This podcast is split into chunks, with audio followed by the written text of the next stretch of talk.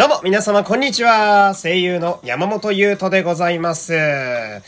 この回は、ヒプステ会ですよ。皆様、えー、お待たせいたしました。えー、まあ、昨日ですね、えー、行ってきましたよ。ヒプステバトルオブプライド現地。なのでね、えー、この回はその感想会になっているわけなんですけれども、えー、いやーもう、超幸せな空間でしたね。いやー、マジでよかった。あー、もう寿命がね、20年ぐらい伸びたんちゃうかなと、えー、思いましたけれども、ねもうこのコンテンツをこう、応援してきてすげえ良かったなっていうのをずっと感じてたし、うん、で、あんだけキャラがいて、で、あんだけ素晴らしいダンサーさんたちもいるのに、ほぼ全員漏れなく、主役やったと。えー、全員が主役。ああ、もうこんな素晴らしいエンタメはないぞと。最高でしたね。ああ、なんか、まあ、さらにこう、ヒプステが好きになっちゃったと言いますか。えー、あ、やっぱ俺このコンテンツ好きなんだなと思い直すみたいなところもあったりなんかして。うん。で、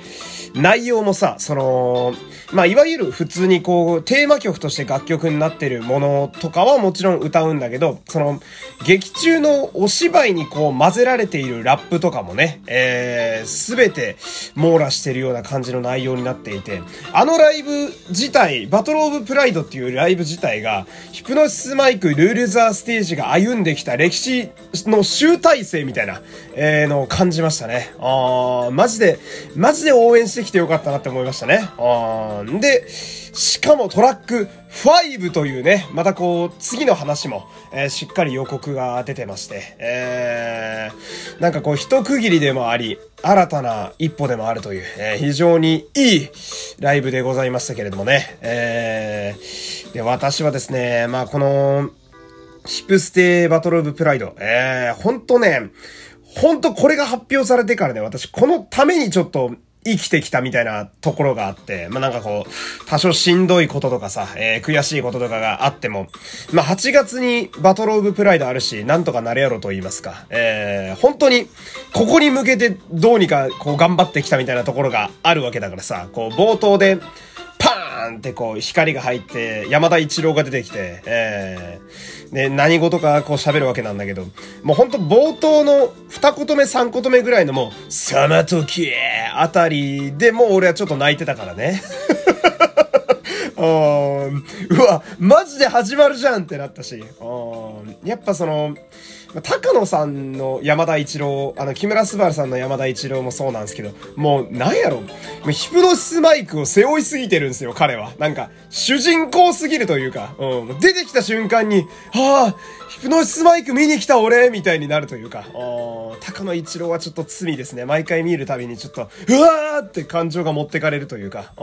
んでまあ、今回ほんと幸運なことにですね、距離が近いんすよ、とにかく。座席運に、こう、まあ、すごい恵まれましてね、ありがたいことに。まあ、アリーナ席の、あのー、前から、えー、6番目ぐらいの、まあ、向かって左側ぐらいで、えー、いたんですけれども、こう、肉眼でキャラの表情まで結構見えるんだよね。だから、まあその、歌ってる時のさ、細かい表情だとか、個人的にはその、まあ安倍アランさんのね、あの、様時の、ネムについてこう、歌うちょっと切ないバラード、あれの時の表情とか、めっちゃ良かったよ。もう鳥肌立ったもんね、俺ね。花道にさ、しんどそうな表情を浮かべながらも、歌はぶらさずに、だけど、ダンスもちゃんと入れるっていう。で、花道を進んでいくっていう。いや、すげえなみたいな。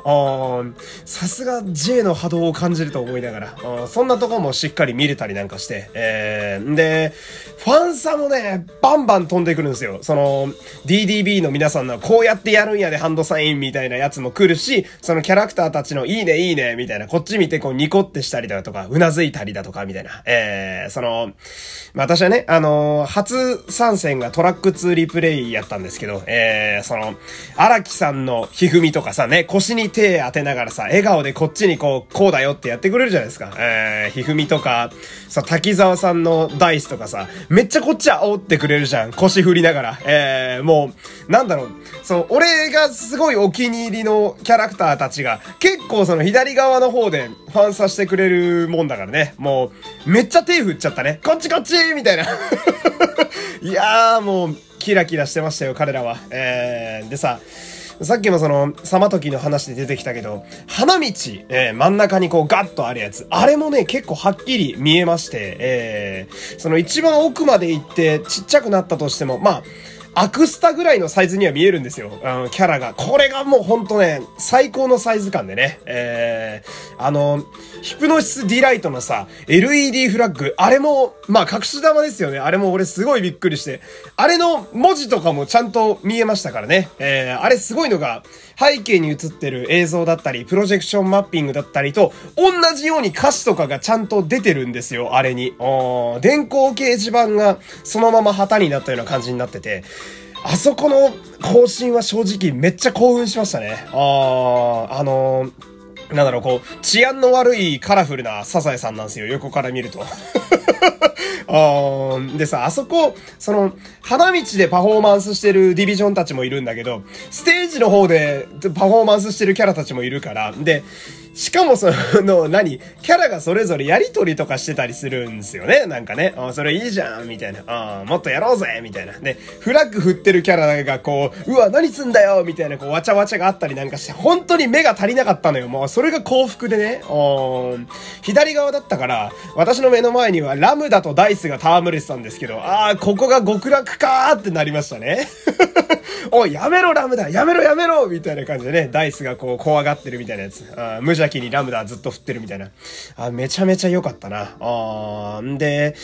こうさ、花道の今回素晴らしいなと思うところがさ、その、今までやっぱ正面からしか見えなかったキャラクターたちがさ、まあ私映像で見てることが多いもんだから、ヒプステは。えー、360度味わえるわけじゃないですか。だから本当感謝しかなくて、うん、特にその、今回の目玉であるさ、そのバトルオブプライドのスペシャルスタイリングはね、うん、こう、中幸神様の、もう神様って言っちゃってるけど、中里慎様の、えー、ヒラミオブプライドなわけじゃないですか。で、やっぱ歩いて横切るだけでさ、ほんと満足感がすごいのよ。うわ、来たみたいな。ほんと衣装がめちゃめちゃ凝ってて、後ろまで。こう、一人ずつランウェイみたいにモデルウォークして欲しかったぐらいのクオリティというか。もうキャラほんといろんなのいるけど、ドーアンのさ、ノースバスタードってチーム名をでっかく背負ったむっちゃでかいマントとか、えー、メイソンの、ああ、もう完全に軍人だわってなった子、さすがの迷彩っぷりだととか、えー、なんか、いつもよりこう、心なしかスッキリしてるけど、よりセクシーに見える雨宿おじさんだとか、えー、金銀銅で、この3人が合わさることで浅草の門番を表現している鬼瓦ボンバーズとかも、とにかくたまらなく良くて、背中が見えるのがいいんだよ。鬼本とか背中に名前入ってたりするから、あれが素晴らしくてね。で、まあ、今回のそのバトルオブプライドの私にとってはこう、まあ、目当てというか、えメインでもあるんですが、ついに私ね、お会いできましたよ。えー、生の荒牧義彦さん、えー、ずっとこう、好きや好きやと言ってきた方なんですけれども、えー、もう、荒牧さんとの同じ空間を共有する時間ですか。えー、マジでもう、極上の、極上のひとときでございました。本当にありがとうございます。えー、いやー、ちょっと、生荒牧さん、ちょっとあれはダメ、良くないですね。どっちなんだよって話なんだけど、あれはちょっと良くないですね。でも、なんだろう、この方のファンになって良かったというか、いいか悪いかどっちなんだよって話なんだけど、えー、その席が近いので、で、結構その、なんだろう、右へ左へ行ったり来たりしてくれるんですよ、ササラが。えー、こう、ロショーとのね、わちゃわちゃのやりとりでも、こっちに走ってきたりしてくれるんで、結構その、生のくるぶしが見えたりするわけですよ。よ。えー、もうありがとうございましたですよね。あめっちゃ良くて。で、俺は、ま、原作からでもその、どついたれ本舗とササラとロショウ、まあ、この辺が推しなんですけど、その、やっぱね、このヒプステの舞台でも、なんと言ってもやっぱそのササラとロショウとの空気感がたまらなくいいわけですよ。えー、でね、その、やっぱ荒牧ササラと里中ロショウのあのやりとりって本当無限に見れるというか、まあ今回もね、漫才があって、まあ私が見た回は、あの、バトルオブプライドってどういう意味なんやろうっていう話だったんだけど、めちゃくちゃ面白かったね、あれね。あまあ今ご時世だからしょうがないんだけど、あれは一度ちょっと、あれを見て大笑いしてみたいっていうのがあったりなんかして、やっぱさ、漫才師のキャラを演じた上で、その漫才が面白いって、ものすごいことやと思うんですよ。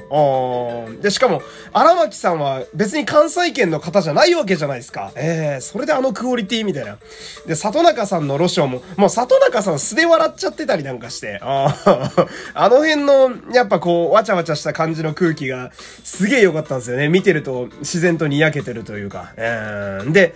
今回やっぱ生の荒牧さんとんでもねえなって思ったのが、その、漫才もパフォーマンスもさ、トラック3の時以上の糸目でこなすんですよ、あの方。えー、やっぱ、さっきもこの表情が見えるって話ありましたけど、やっぱ、実際見てみると結構びっくりするんですよね。え、本当に見えてるその目みたいな。あー、だけど、その、目つぶったまんま、なんか上手まで全力ダッシュしたりだとか、えー、派手にダンスして花道に踊り出てきてくれたりだとか、えー、なんかやっぱ、いやまあ、荒牧義彦さんがすげえってのはもちろんその言うまでもないんだけど、その、